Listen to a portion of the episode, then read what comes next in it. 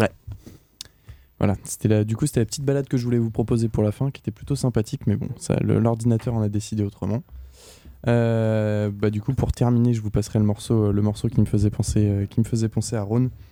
Juste pour finir, niveau des prochaines dates, il joue ce soir à Paris. Paris, ça fait un peu loin, et il joue le vendredi prochain dans un festival à Saint-Brieuc. Saint-Brieuc, c'est plutôt jouable, où il passe avec pas mal d'autres artistes, notamment Vald.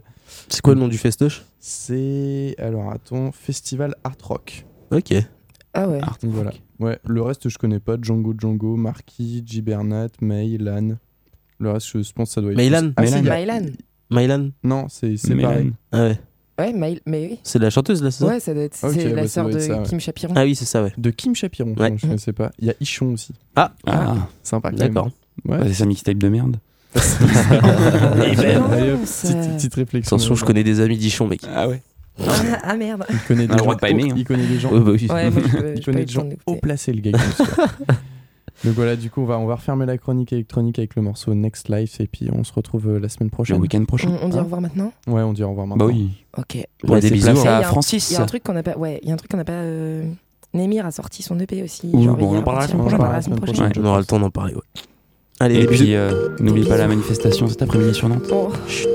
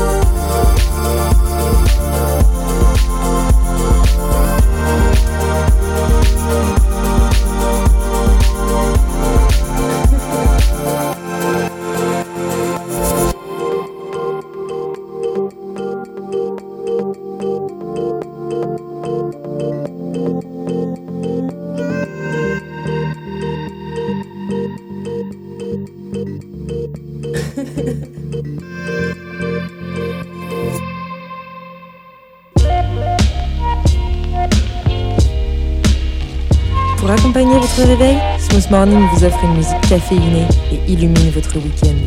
Des classiques jazz aux perles du hip-hop, prenez un instant de détente de 11h à midi, le samedi matin sur Prune.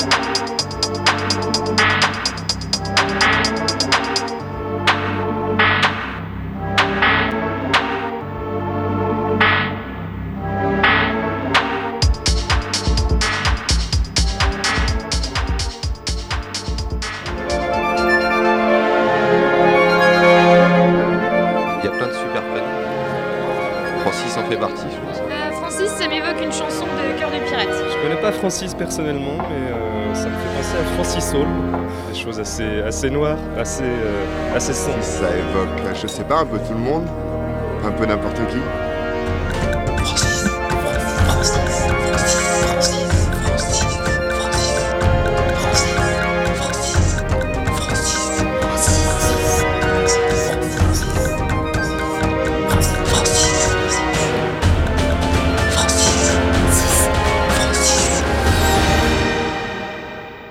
Francis est une émission pluridisciplinaire avec pour seule contrainte de parler des Francis en long, en large et en travers.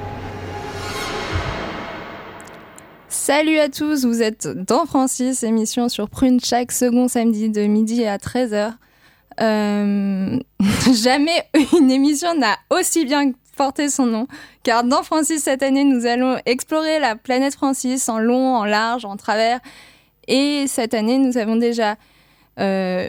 rencontrer Francis Blaireau-Farceur, Francis Dupuy-Derry, Francis Ford Coppola, Francis Joyon et Francis Perçu. Et nous avons exploré différents recoins de cette planète et vous aurez compris que Francis n'est qu'un prétexte pour parler de tout et de n'importe quoi. Je suis Romane et dans Francis, je suis accompagnée aujourd'hui de Elias. Bonjour. Théo. Bonjour. Et... déjà, Alexis n'est pas là. Big up à lui. On t'aime. Moi, il ne nous écoute pas, mais on pense à toi. Nous. Et aujourd'hui, nous accueillons Aurélie. Bonjour. qui va nous interpréter notre personnalité du mois. Donc, aujourd'hui, pour notre 7e émission, nous faisons un retour dans le temps et nous changeons de pays car nous allons en Irlande à l'époque victorienne et nous sommes avec Frances Power Cobbe. Attention, 1, 2, 3, transformation. Aurélie devient Frances Power Cobbe. Bonjour et bienvenue à Prune. Merci.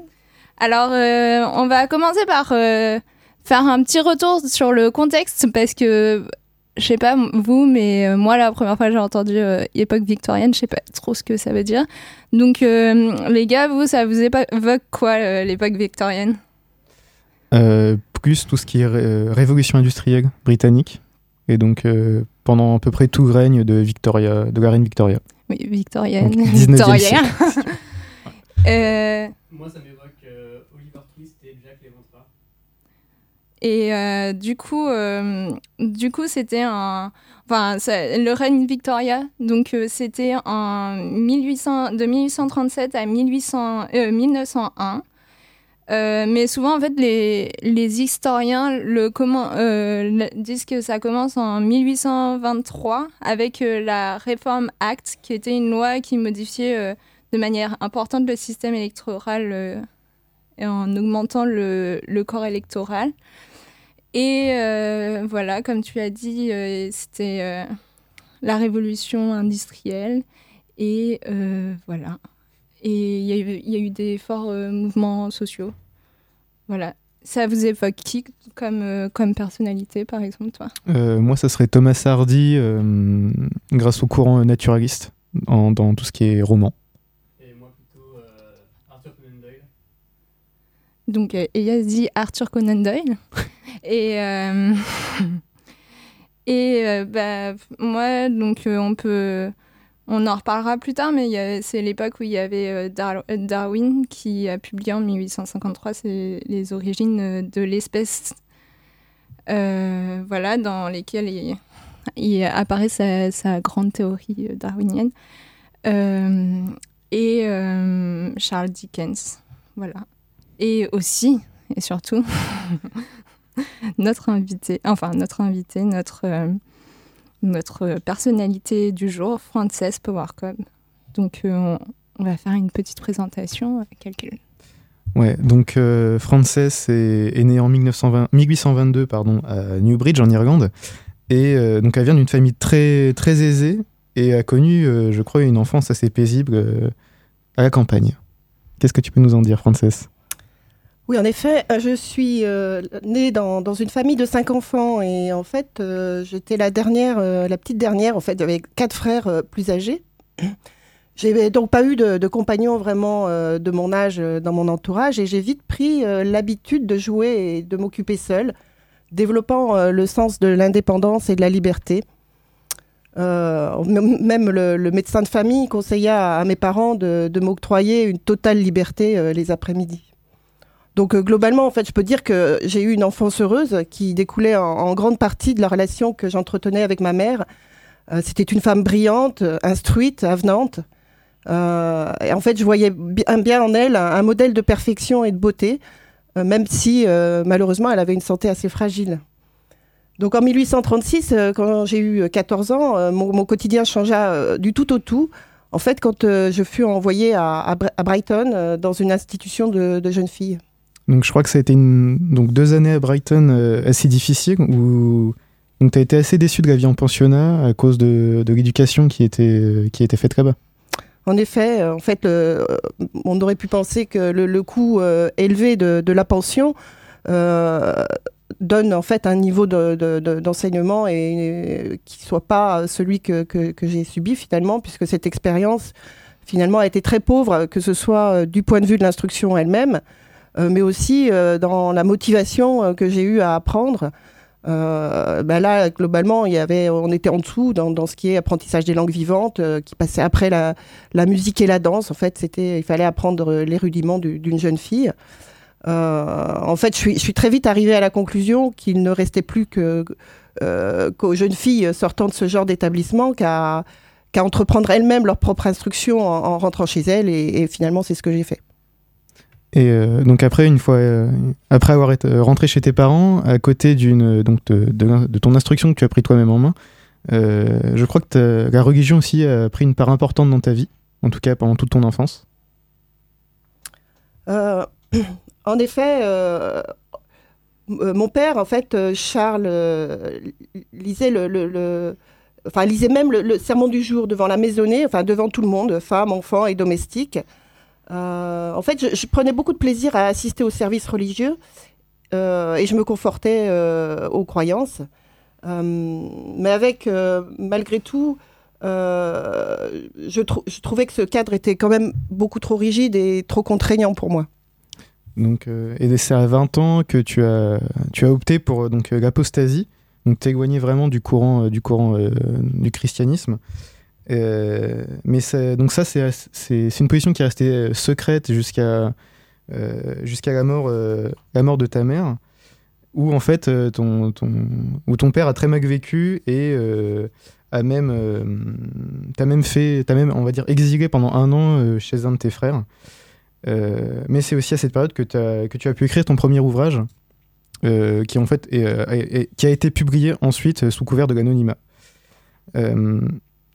Mais donc après 2 ans après donc ton premier bouquin, donc là ton père est mort et tu es parti en voyage pendant 1 année entière histoire de conclure ton éducation et ton instruction. Et donc après ce voyage donc assez complet, surtout donc en Égypte, en Palestine, en Italie et même en Grèce, c'est donc après ce voyage ta conscience militante s'est éveillée après la rencontre avec Mary Carpenter. Je ne sais pas si tu peux nous en dire plus sur cet éveil militant. Bah, disons qu'après cette rencontre, il était vraiment temps pour moi de m'impliquer dans la défense des droits des femmes et en tout premier lieu dans le suffrage féminin. Je me suis intéressée alors à l'émancipation féminine, à cette période de ma vie, puisqu'on assistait alors au tout début des mouvements des femmes.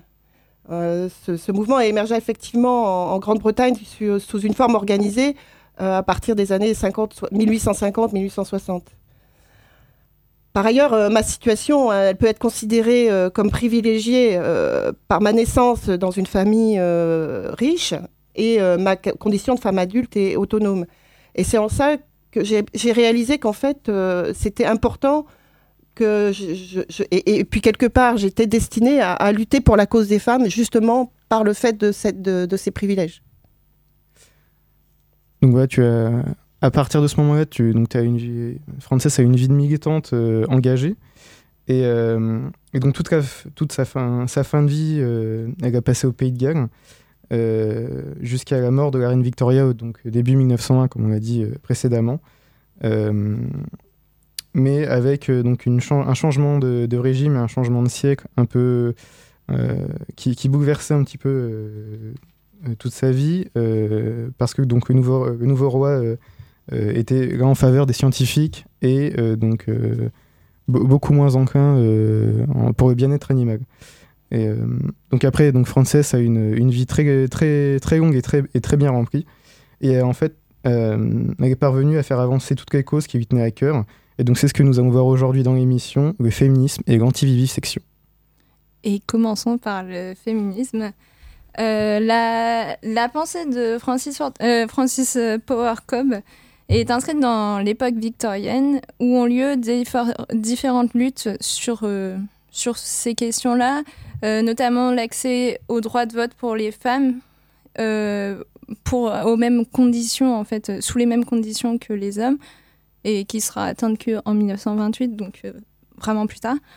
Le droit de vote, le droit aux études supérieures pour les femmes et le droit de posséder leurs biens propres. Il s'agit ici d'investir l'espace public qui était jusque-là réservé aux hommes. On passera sur les travaux de Frances Power Cobbe sur la place des femmes dans la politique, car elle prend en compte que les femmes aisées et crée une hiérarchie sociale. Et surtout, en fait, c'est très documenté cette période-là, donc ça ne vaut pas vraiment le coup de passé là, elle n'a pas été vraiment très révolutionnaire sur le sujet. Donc à partir de 1860, sous l'impulsion de Emily Davis, il y a un mouvement pour l'accès des études supérieures destinées aux femmes qui débute. Frances, elle de son côté, elle prône aussi l'accès aux études universitaires pour les faire sortir d'un cercle vicieux. Et comme elle nous l'explique... Si elles ne sont pas instruites, on ne leur confie pas de travail. Si elles n'ont pas besoin de travailler, on leur dit qu'elles n'ont pas besoin d'étudier. En revanche, par contre, ces écrits résonnent de manière assez particulière aujourd'hui, assez bizarre. Et en plus de ne concerner que la bourgeoisie et la noblesse, donc un milieu très, très, très aisé, elle adopte des arguments de ses opposants pour les tourner à son avantage. Elle insiste sur le fait que même si les hommes sont différents, enfin que les hommes et les femmes sont différents et que les études, en fait, les études supérieures ne changeront pas. En effet, pas plus qu'on ne saurait transmettre aux hommes l'intelligence intuitive des femmes, on ne saurait développer chez les femmes des qualités éminemment masculines. Et donc elle soutient que les études n'empêchent pas aux femmes d'être de bonnes ménagères et d'être vertueuses, car elle considère que ce sont des qualités naturelles chez les femmes. Et, oui. Et les études permettent donc de s'armer en fonction des éventuels revers de la vie et d'offrir un véritable statut aux femmes célibataires, mais aussi d'améliorer leurs conditions de vie. Ce qui est aussi intéressant dans les écrits de Frances Power Cobbe, je vais jamais réussir à dire son nom du premier coup, c'est ses écrits sur la médecine. Car à cette époque, en fait, les femmes avaient souvent de petites santé. On a parlé de sa mère tout à l'heure. Et c'est dû d'après elle, à l'éducation qui leur empêche d'écouter, cerner leurs problèmes. Et elles doivent faire passer leurs problèmes après ceux de leur mari, de leurs enfants, de leurs parents, des frères, même des fois de leurs domestiques. Elle dit aussi que c'est dû aux vêtements qui ont pour fonction que l'esthétisme enfin voilà, et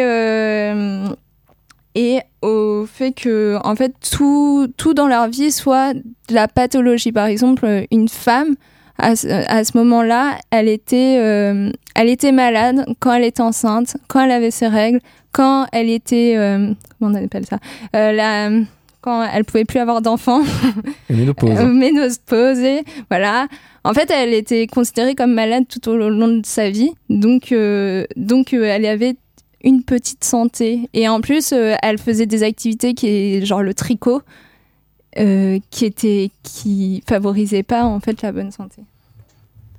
Et d'autant plus qu'à ce moment-là, si on considère que les femmes sont toujours malades, en plus. Les médecins deviennent de plus en plus importants dans la société et leur avis devient de plus en plus reconnu et écouté, quasiment autant que celui du clergé et de l'État, qui étaient les deux grandes institutions de l'époque. Donc les médecins s'occupent maintenant autant que les curés de la santé morale et physique de leurs patients. Oui, et puis Frances les trouve très arrogants en fait, surtout... Et les fustiges, ils sont très suffisants, et donc les fustiges surtout sur le fait qu'ils ne sont pas croyants pour la plupart.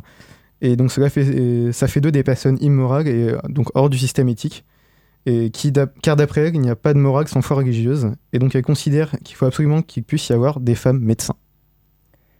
Que l'admission des femmes qualifiées pour pratiquer la médecine sont le seul remède approprié et efficace pour ce mal est bien entendu évident pour tous.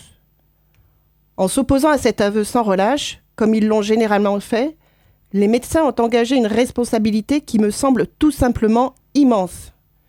Quel que soit le motif que nous puissions leur allouer, si ce n'est de la pitoyable rivalité, de la pratique et du profit, il n'est guère possible d'en suggérer un qui ne soit pas grossièrement injurieux et insultant envers les femmes, ou qui pèse sur les mots cruels auxquels je me suis référé, ou la juste revendication de toutes les femmes de recevoir, si elles le préfèrent, les soins de leur propre sexe dans leurs heures de souffrance et de faiblesse. Merci. On va faire une petite pause musicale parce que ça fait beaucoup d'informations d'un coup. Ouais. Oui, avant de passer à la suite, on s'écoute un morceau du groupe Alligator et le titre s'appelle « Rafale ».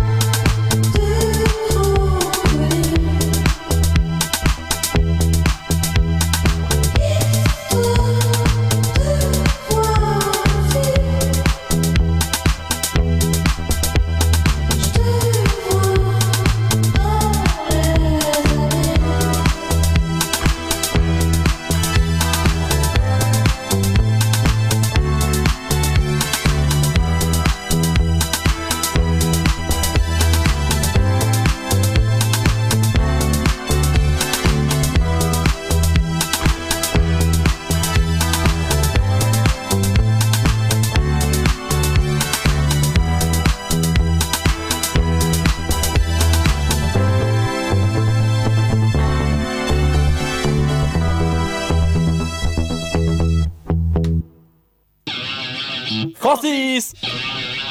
Francis! Francis! Francis! Merde! Bah, du coup, vous êtes sur Prune, 92 FM. Salut, vous êtes de retour dans Francis et aujourd'hui, on vous parle de Frances Power Cobbe, militante pour le droit des femmes et le droit des animaux. Et nous en étions à ses travaux sur le droit des femmes. Donc l'un des plus gros, on a parlé déjà des sujets qui étaient un peu dans l'époque, mais son plus gros sujet, ça concerne le cadre du mariage qu'elle appelle la tyrannie conjugale. Elle a écrit notamment: finalement, chaque homme qui propose à une femme de l'épouser ne lui dit pas « rejoins-moi et sois mon aimé », mais « rejoins-moi et sois mon esclave ». Et ouais, cette citation, elle démontre bien l'époque. La norme de l'époque dans laquelle les femmes qui étaient mariées à des hommes devaient être simplement la propriété de leur mari. Donc pour l'illustrer, par exemple, une femme qui refusait d'exercer ce qu'on appelle le devoir conjugal pouvait être simplement dénoncée par son mari ou des voisins peut-être et mise en prison. Ou simplement violée. Elle avait, du coup, les femmes, elles avaient un statut inférieur et leur réussite dépendait seulement de celle de leur mari. Elles devaient être sous l'égide, elles étaient sous l'égide de leur mari, et cela avait de nombreuses conséquences néfastes, ce qui réduisait l'état des femmes. Et Frances Power Cobbe en parle dans Wife Torture in England. L'idée que l'épouse d'un homme est sa propriété, dans le sens que son cheval est sa propriété, est la source tragique de maux et de souffrances incommensurables. Les hommes, enclins à la violence, et de nombreux hommes qui par ailleurs ne sont pas violents, sont plus ou moins persuadés que leur femme est leur chose, et ils sont alors prêts à demander sur un ton indigné, comme on peut le lire à l'envi dans les rapports de police, à toute personne qui s'interpose entre eux et leur femme, ne suis-je pas libre de faire ce que je veux de ce qui m'appartient ? Ce qui est intéressant dans cette citation, c'est qu'elle explique un peu comment elle a travaillé, parce qu'elle a décortiqué de nombreux rapports de police qui rapportaient les violences conjugales. Et c'est le seul moment, en fait, dans ses écrits où elle prend en compte des femmes qui sont pas bourgeoises, issues de la noblesse et tout. Et elle constate que les maltraitances quotidiennes sont généralisées et il y a des raisons visibles qui concernent majoritairement les classes sociales basses, comme la promiscuité, l'alcool, la prostitution, mais elle précise qu'il y a des facteurs qui sont moins visibles et plus négligés, qui sont en fait le sexisme ambiant qui subordonne les femmes et aussi l'image de la masculinité de l'époque, qui est une masculinité autant complètement dominante. Et il est important aussi de noter que l'Église n'encourage pas la maltraitance, mais elle considère ça comme normal et acceptable. Et il y a parfois, même dans des régions, où elle l'autorise clairement. Ouais, et on peut noter que la première loi qui ouvre le droit au divorce par les femmes en cas d'inceste, de viol, de sodomie, de bestialité et de diverses cruautés est adoptée en 1853. Elle est inefficace parce qu'elle est très coûteuse et également compliquée parce que les femmes ont du mal à y accéder, et elle exclut finalement les femmes des classes sociales défavorisées de ce droit. Et c'est qu'en 1874, soit une vingtaine d'années après que la question des violences domestiques est remise à l'ordre du jour, qu'une nouvelle clause est ajoutée à cette loi, qui stipule que le devoir de protection aux femmes victimes de violences, uniquement si elles réussissent à prouver qu'elles ont un statut de victime.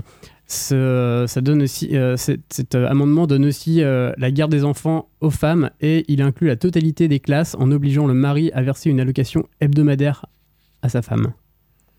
C'est juste, je reprends, en 1871, c'est remis à l'ordre du jour les questions des femmes, des violences domestiques, et c'est en 1878. Il a quand même fallu plus de 4 ans pour que la clause soit ajoutée réellement.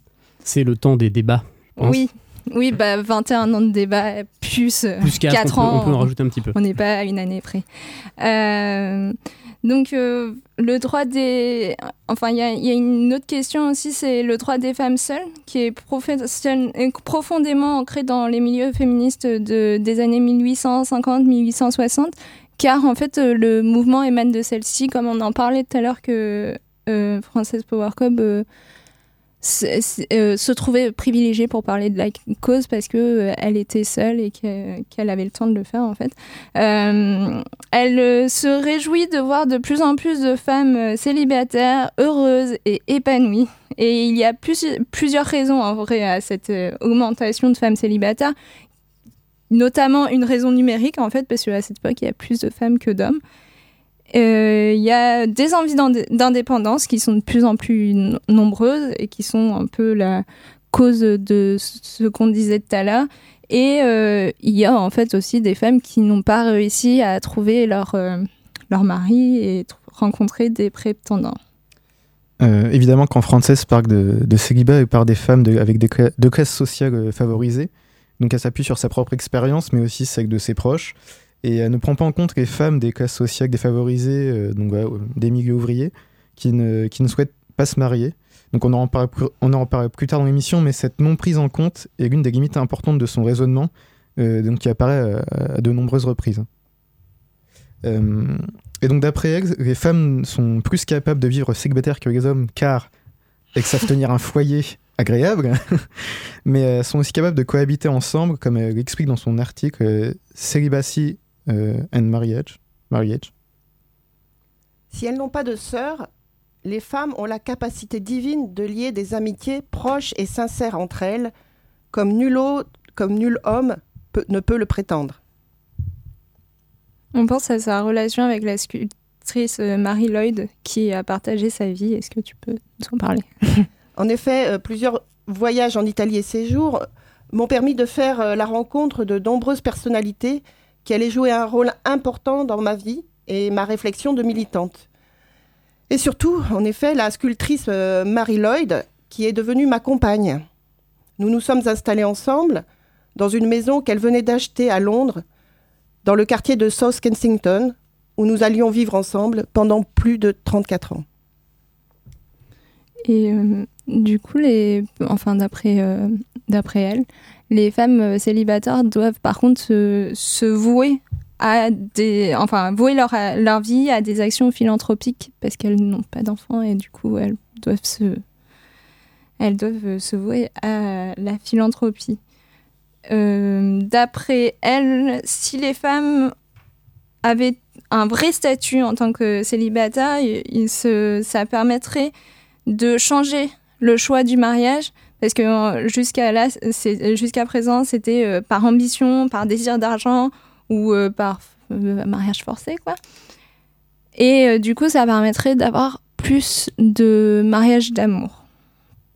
Et donc, voilà. Elle a aussi écrit sur le devoir des filles envers leurs parents, parce qu'elle avait conscience que la filiation avait un rôle déterminant pour les femmes par les origines sociales et l'ouverture des parents au choix des filles.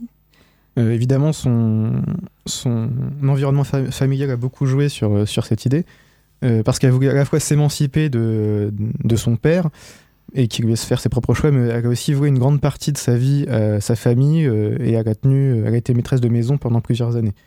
D'ailleurs, d'après Frances, la dévotion totale aux parents, quand celui-ci en a réellement besoin, et le dévouement indéfectible d'autant de soins que le parent exige, ceci, et rien de moins, me semble être le standard du devoir filial.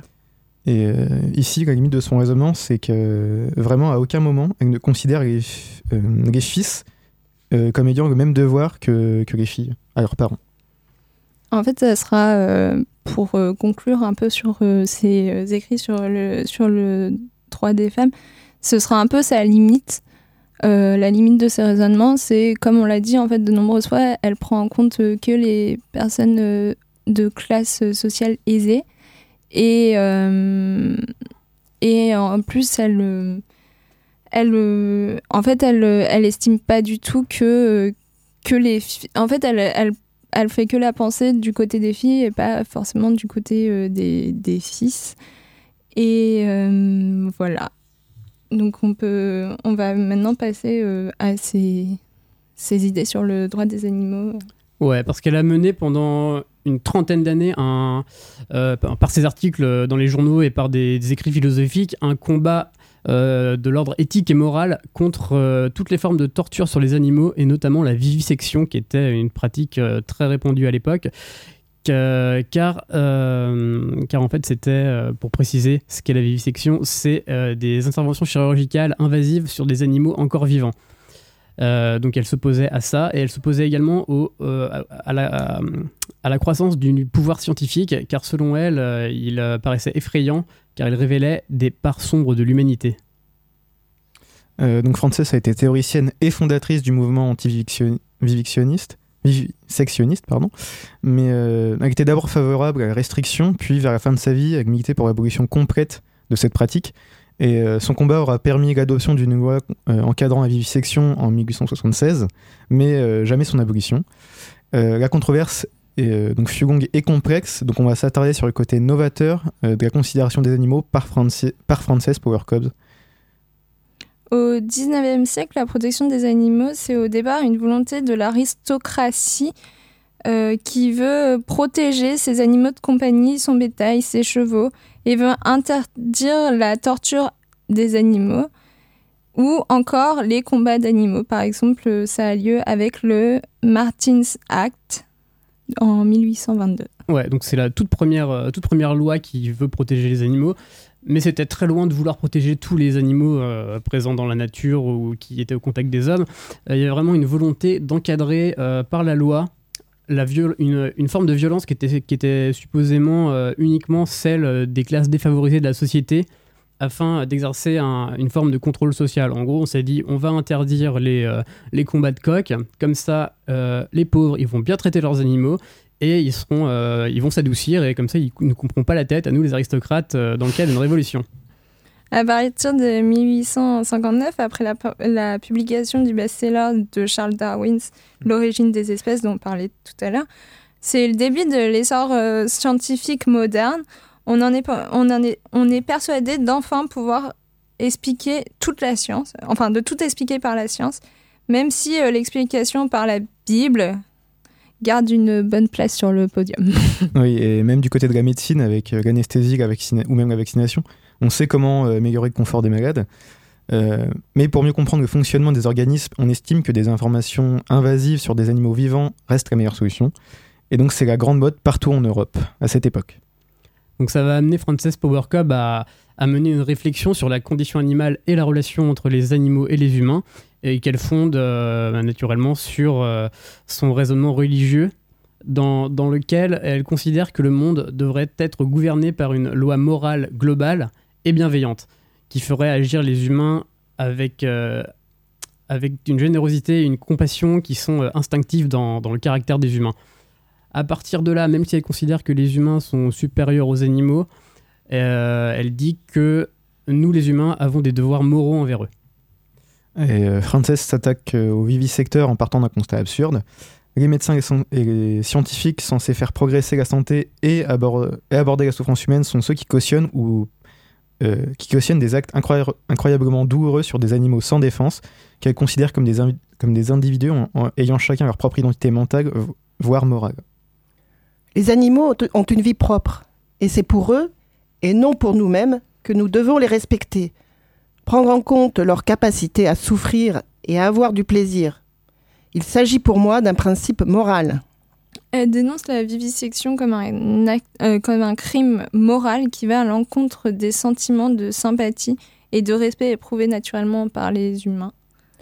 La vivisection n'est rien d'autre qu'une torture légale, qui ne trouve aucune justification, puisqu'elle est pratiquée pour faire avancer le pouvoir scientifique et non pas améliorer la santé humaine. Bon, ce que dit Frances Power Cobbe, là, c'est qu'elle voit dans l'émergence du pouvoir scientifique, avec des pratiques comme la vivisection, un ensemble de pratiques qui sont beaucoup trop éloignées de son idéal religieux, qui est un idéal de pitié et d'égale justice pour toutes les créatures de Dieu, donc dont les animaux font partie. Et faire souffrir les animaux en se substituant justement à Dieu, pour améliorer au prix de leur vie l'amélioration de la science et non pas, comme on le disait avant, la santé humaine, c'est selon elle céder à un sadisme hérité des heures sombres de l'humanité, un sadisme qui s'exprime à tous les niveaux de la société, des adultes vers les enfants, des hommes vers les femmes, des humains vers les animaux et des médecins vers les patients. Et donc même si dans son raisonnement l'animal demeure un être inférieur aux humains, Frances Power Cobbe estime que sa souffrance a droit à autant de considération que la souffrance humaine, et elle insiste sur le fait que les animaux sont capables non seulement de souffrir, mais aussi de penser, et elle introduit la notion de créature sensible. Frances élargit aussi la considération des animaux en proposant qu'eux aussi peuvent vivre en ayant une forme de recherche du bonheur, ce qui était incroyablement audacieux pour l'époque. On peut quand même modérer ces positions qui sont très avant-gardistes pour la période victorienne, car elle les a développés pour nourrir un combat contre la torture animale qui était présente dans la vivisection. Et même si elle déplore les dérives de l'élevage, de l'abattage, pour elle, tuer des animaux pour les manger, ça lui paraît légitime puisque ça satisfait un besoin humain primaire, et que les animaux nés et élevés spécialement dans le but de fournir de la nourriture aux humains n'ont pas accès à la vie propre. Donc c'est leur destin finalement d'être mangés par les humains. Donc ce qui est un argument qui serait à remettre en question. Oui, si elle accepte et respecte le végétarisme, consommer de la viande n'a pour elle rien de moralement répréhensible. La loi du prédateur et la proie, la loi du prédateur et de la proie prévaut dans le monde animal et peut donc régner. Voilà, c'est l'ordre naturel des choses. On peut quand même préciser qu'au XIXe siècle, les végétariens sont très minoritaires, mais ils défendent déjà cette alimentation pour des raisons de protection des animaux et de santé humaine. Ouais, donc ce qu'on peut dire pour conclure sur l'engagement de Frances Power Cobbe pour le droit des animaux, c'est que d'une part, elle est bien ancrée dans son XIXe siècle, car elle a un raisonnement qui repose sur l'éthique morale et religieuse, mais elle est extrêmement en avance sur son temps, parce que ce qu'elle dit, c'est qu'il s'agit finalement de repenser la place des animaux dans le monde, et c'était une vraie pionnière, c'est vraiment été une des toutes premières personnes qui a ouvert la voie aux organisations de protection des animaux, et qui a créé la toute première association mondiale de défense des animaux. Et elle a pu justement ouvrir la voie à la pensée actuelle qui est plutôt considérée comme antispéciste et qui est portée non pas par le mouvement pour le droit des animaux, mais pour un mouvement pour la libération animale. Donc c'est un concept qui a été théorisé 100 ans après la vie de Frances Power Cobbe par Peter Singer dans les années 70. Du coup, on va faire une petite pause musicale, on en reparle après. Ouais, parce que si on accorde... à l'époque de Frances Power Cobbe, les premiers droits aux animaux. Nous, aujourd'hui, on dit qu'on peut autoriser les lapins à tuer des chasseurs.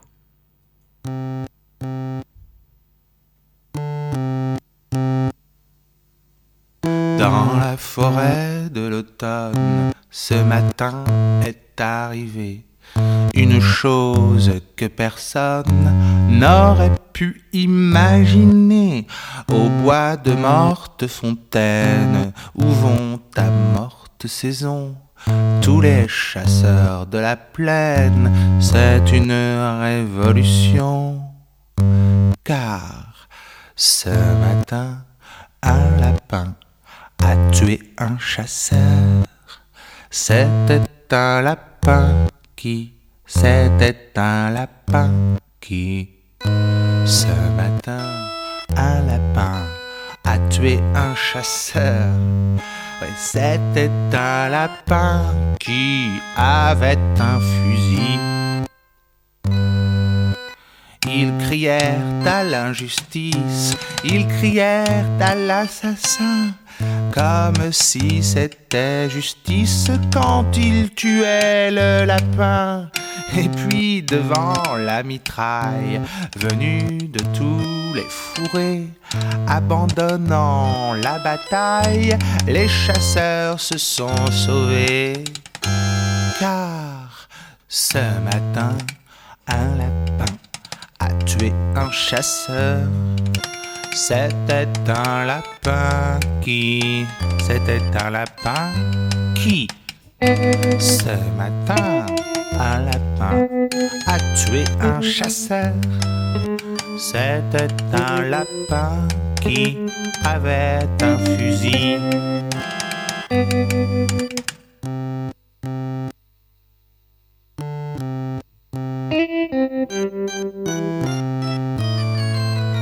Bien sûr, ça n'est qu'une histoire inventée pour la chanson, mais chantons-leur cette histoire quand les chasseurs reviendront. Et s'ils se mettent en colère, appuyés sur leurs fusils, tout ce que nous pouvons faire, c'est de s'en moquer ainsi. Ce matin, un lapin a tué un chasseur. C'était un lapin qui, c'était un lapin qui, ce matin, un lapin a tué un chasseur. C'était un lapin qui avait un fusil. Ce matin, matin, par la peur a tué un chasseur. C'était un lapin qui avait un fusil. Salut les petits lapins, on est toujours sur Prune, on parle de Frances Power Cobbe et on va revenir en fait sur ses études. En fait, elle a travaillé sur le droit des animaux, le droit des femmes, mais pour elle c'était un seul et même combat et il y avait un lien très étroit entre ces deux droits en fait. Et on va écouter une petite citation d'elle. Qui en parle très bien et qui parle de son engagement pour le droit des femmes et la protection des animaux et qui montre qu'ils sont bien issus de la même réflexion. J'évoque dans mes écrits ce que je nomme la torture conjugale, car je veux rendre compte de la grande cruauté que l'on masque en parlant de violence domestique. De la même façon, les vivisecteurs minimisent leur cruauté en évoquant les queues de lézards qu'ils coupent, alors qu'en réalité, dans leur esprit, ils font bien référence à leur action de brûler, de disséquer les nerfs et de torturer des centaines de chiens, chats, lapins, cochons, encore vivants. C'est assez intense comme citation. Et je pense que tu peux nous lire la deuxième qui est aussi très intéressante. Et qui conclura un peu cette... Il existe quelques hommes qui ne se préoccupent que d'eux-mêmes, et beaucoup qui ne se préoccupent que de leur famille et de leurs amis. Puis viennent ceux qui ont une conscience de classe. Ils prennent encore leurs camarades et parfois leurs compatriotes. Il apparaît que des milliers et des milliers d'hommes sont incapables de la moindre sympathie pour les volontés, les souffrances et les torts du sexe opposé. Enfin, le pouvoir de ressentir de la compassion pour les animaux, subvenir à leurs besoins réels et reconnaître leurs souffrances est le pouvoir qui s'exprime le moins chez les humains. Il y a une chose qui, je le crois, doit être impérativement claire. Tant qu'un homme n'a pas appris à exercer sa compassion et sa reconnaissance pour la totalité des créatures sensibles, qu'elles soient humaines ou animales, alors il n'a pas fait le moindre pas en avant vers la plus haute forme de civilisation.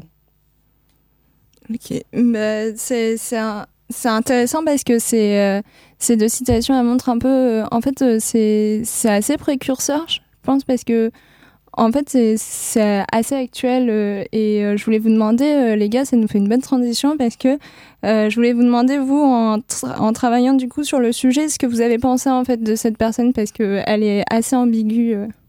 Ouais, bah après, c'est un peu déjà ce qu'on avait dit, c'est que donc elle a une position assez audacieuse pour l'époque, donc vraiment qui remet en cause pas mal de points de la société dans laquelle elle vivait, mais à côté, ouais, il y a très vite des limites à son raisonnement, comme on parlait du droit des femmes, où donc elle veut que les femmes soient plus présentes dans la sphère publique, et donc presque un peu comme un mouvement féministe qui veut, on va dire, remonter la place des femmes dans la société, mais à côté, elle dit que donc les femmes et hommes ne sont pas du tout égaux, et que en fait il y a des j'ai perdu mon mot, aide-moi. Oui, il y a des... en fait je t'écoutais pas trop quand tu parlais. Non mais qu'il y a des caractères typiquement féminins et typiquement masculins. Il y a une grosse différence. C'est ça. Tu parlais d'essentialisme peut-être. Pas du tout. Non. Voilà. Bon, vous avez compris. Ouais. Egliaz, à toi. Bah moi ce que je voulais te dire en ayant travaillé sur ce sujet, on n'a pas beaucoup parlé en fait des arguments des pro-vivisection qui étaient les scientifiques et une grande partie du public, du grand public. Et ce qui est marrant, c'est que finalement les arguments des pro-vivisection il y a 150-200 ans sont à peu près les mêmes qu'aujourd'hui les anti-végétariens vont opposer aux gens qui sont végétariens ou véganes par exemple. Bah, moi, ça m'a fait vachement ça. En plus, dernièrement, il y a eu toute une polémique sur YouTube par rapport au salon de l'agriculture et tout. Et vous pourrez voir, je vous mettrai sur la page si vous voulez. Et c'était les arguments c'était presque les mêmes et c'était drôle de voir ça. Et sinon pour le personnage, j'ai trouvé ça un peu bizarre parce qu'il y a des fois je disais c'est intéressant comme idée, par exemple c'est sur les médecins, sur les études un peu. Mais il y a d'autres fois, en fait, elle passe de la radicalité au conservatisme extrême. Et elle est hyper paradoxale, mais en fait, c'est juste l'époque. Et du coup, on peut pas trop juger sur l'époque. Mais du coup, c'était super intéressant de travailler sur ça. Donc... Ce qui est quand même intéressant, c'est qu'elle arrive en partant d'un raisonnement religieux à élaborer une vision du monde qui est super moderne. Et par exemple, la vision de Frances Power Cobbe, comme je disais tout à l'heure, il y a 150 ans, sur des idées à propos de la place de l'être humain dans le monde et dans son environnement.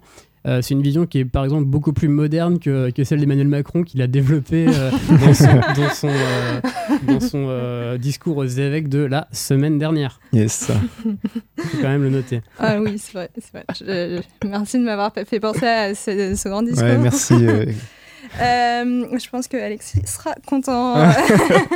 Je propose qu'on clôt le sujet.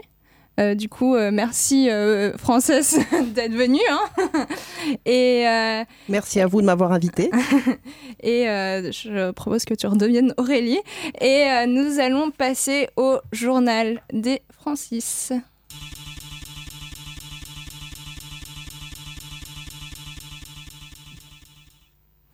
Avec un super générique. Une pause pour Francis Bassemont, maire de Bourbon. Donc après un premier burn-out en 2016, le maire à nouveau eut besoin de prendre du recul pour se reposer. Il n'a donc pas assisté au conseil municipal du 11 avril et a laissé les autres élus gérer la commune. Un clash entre Philippe Catherine et Francis Lalanne à propos du match de la Coupe de France qui va arriver, Chambly contre Les Herbiers. Un clash musical parce que mardi prochain, Chambly et Les Herbiers s'affronteront pour une place en finale de la Coupe de France de football. Et les deux clubs pourront pousser la chansonnette car chacun d'entre eux a un hymne écrit par des artistes majeurs. Francis Lalanne pour Chambly, qu'il a dirigé pendant 7 ans, et Philippe Catherine fit MC Circulaire pour Les Herbiers. Je vous propose un petit extrait de ces deux hymnes magnifiques et je vous conseille fortement d'aller voir le clip qui sont de qualité.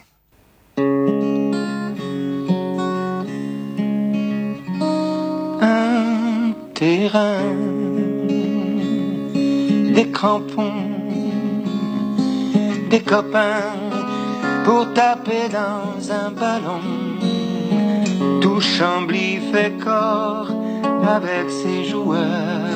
Tout Chambly bat comme un seul cœur, noir et bleu, face au jeu. À Chambly, quand on joue, on met le feu. À Chambly, on se bat jusqu'à la fin. À Chambly, on lâche rien. Allez Chambly, allez nos joueurs, allez Chambly nos gladiateurs. Avec vous le virage est debout. À Chambly, on va circulaire. Mid-sizer Catherine, Richard, en rouge et noir. Les Vendéens sont pas si fous, partiront pas sans croire en vous. Sans croire, partiront pas sans croire. Sans croire, partiront pas sans croire. On les attendait pas à ce niveau-là. Comme des Écossais, ils n'ont jamais baissé les bras. As-tu déjà fait partie d'une équipe? C'est fantastique de faire partie d'une équipe, c'est comme des planètes qui s'alignent, se dispersent et se replacent en ligne. As-tu déjà fait partie d'une équipe? C'est magnifique de faire partie d'une équipe. Les Vendéens sont pas si fous, partiront pas sans boire un coup. Sans boire, partiront pas sans boire. Sans boire, partiront pas sans boire. Je lève mon verre à tous les petits gars des Herbiers que ni l'or ni l'argent n'ont caressé. Les Vendéens sont pas si fous, partiront pas sans boire. Je lève mon verre à tous ces peuples massacrés qui n'ont jamais su oublier la Vendée. Le rouge, le sang de notre ennemi. Le noir, pour notre deuil. Le rouge, le sang de notre ennemi. Le noir, pour notre deuil. Sans doigt sur un HF, je viens te parler de VHF. Grosse dalle, grosse frappe, grosse est la recette. C'est la revanche de la province sur Paname. L'éternel duel de David contre Jonathan. La différence de niveau, je la vois pas trop. De toute façon, je suis nul en match, je calcule pas les divisions. On monte sur la capitale pour la victoire. Ce soir, je suis comme Jeanne Masse, en rouge et noir. Je crois pas aux contes de fées, mais j'espère une chose, que soit la petite bête qui mange la grosse. Toute une ville, tout un peuple derrière une équipe. Circulaire, mid-sizer. Allez, Chambly. Vous savez qui est là? Non. C'est Francis. C'est vrai? C'est pas possible. Non, vous plaisantez? Attendez, j'y vais alors. C'est quand même assez extraordinaire.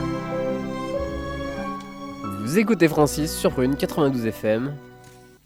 Vous êtes bienvenue dans Francis et ça va déjà être l'heure de se quitter. Et avant ça, très rapidement, on va se dire au revoir et en même temps, on va se conseiller quelque chose. Vas-y, calcule. Oui, ma proposition du jour. Donc, comme d'habitude, à fond dans le sujet. Hein, c'est ma marque de fabrique. Donc, je vais conseiller le livre de Jack Parker qui est sorti il y a un mois. C'est Lettre à l'ado que j'ai été. Donc, c'est un recueil de lettres à l'ado qu'ils ont été. Qu'ils ont été, tout à fait. Donc, une quinzaine de personnes ont écrit à leur mois d'il y a 10 ou 15 ans. Okay. Donc, c'est assez agréable à lire. Donc, je recommande. Ok, merci. Aurélie, est-ce que... Alors, moi, je reste dans l'ambiance avec le film Suffragette, qui est sorti en 2015, réalisé par Sarah Gavron. Et je l'ai vu jeudi dernier, dans le cadre d'une initiative cinétique de la FAL. Et ce film fait vraiment écho à l'émission d'aujourd'hui et est très intéressant. Moi, dans ces temps d'affrontement idéologique en France, je vais conseiller deux romans qui sont parus tout récemment ou qui vont paraître dans les mois qui viennent. Alors le premier, c'est Mazade de Jean-Bernard Pouy. Il s'est inspiré en fait des ZAD de Sivins et Notre-Dame-des-Landes pour le cadre de son roman. Donc les deux sont des romans noirs qui sont édités par la série Noire. Et le second, c'est un roman d'Elsa Marpeau qui s'appelle Black Block. Donc dont l'action se situe dans le contexte des Black Blocs en France et en Allemagne, je crois. Ok. Et moi, je vais vous conseiller... Isle of Dogs de Wes Anderson qui j'ai passé cette émission à pas en parler, je vous raconte pas le miracle. Donc en fait, je l'ai pas encore vu, mais je sais que ça va être super cool parce que Wes Anderson est le meilleur réalisateur du monde et surtout je vous conseille son film La vie aquatique, meilleur film du monde. Un jour, on parlera de ça, je trouverai un Francis ou un jeu de mots et voilà. Et je vous conseille d'aller en manif cet après-midi. Et voilà. Et du coup, on vous fait des bisous et on se retrouve le mois prochain. Et j'ai pas écrit la date. Du coup, ce sera le second samedi de mai. Bon après-midi, à bientôt. Et on vous mettra toutes les références sur le site de Prune.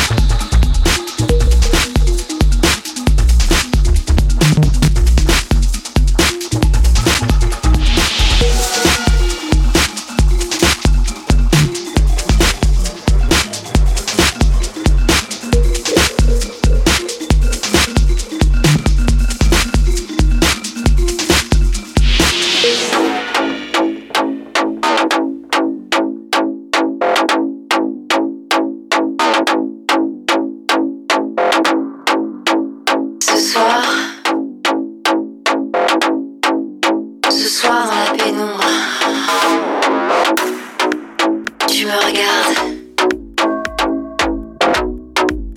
Et moi, je veux tenir ta main.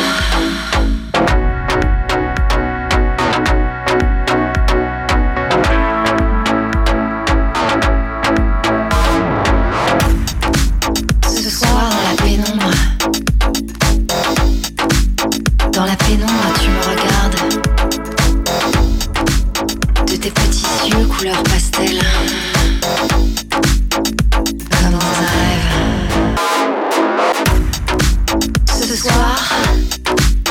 Ce soir dans la pénombre, tu me regardes. Et moi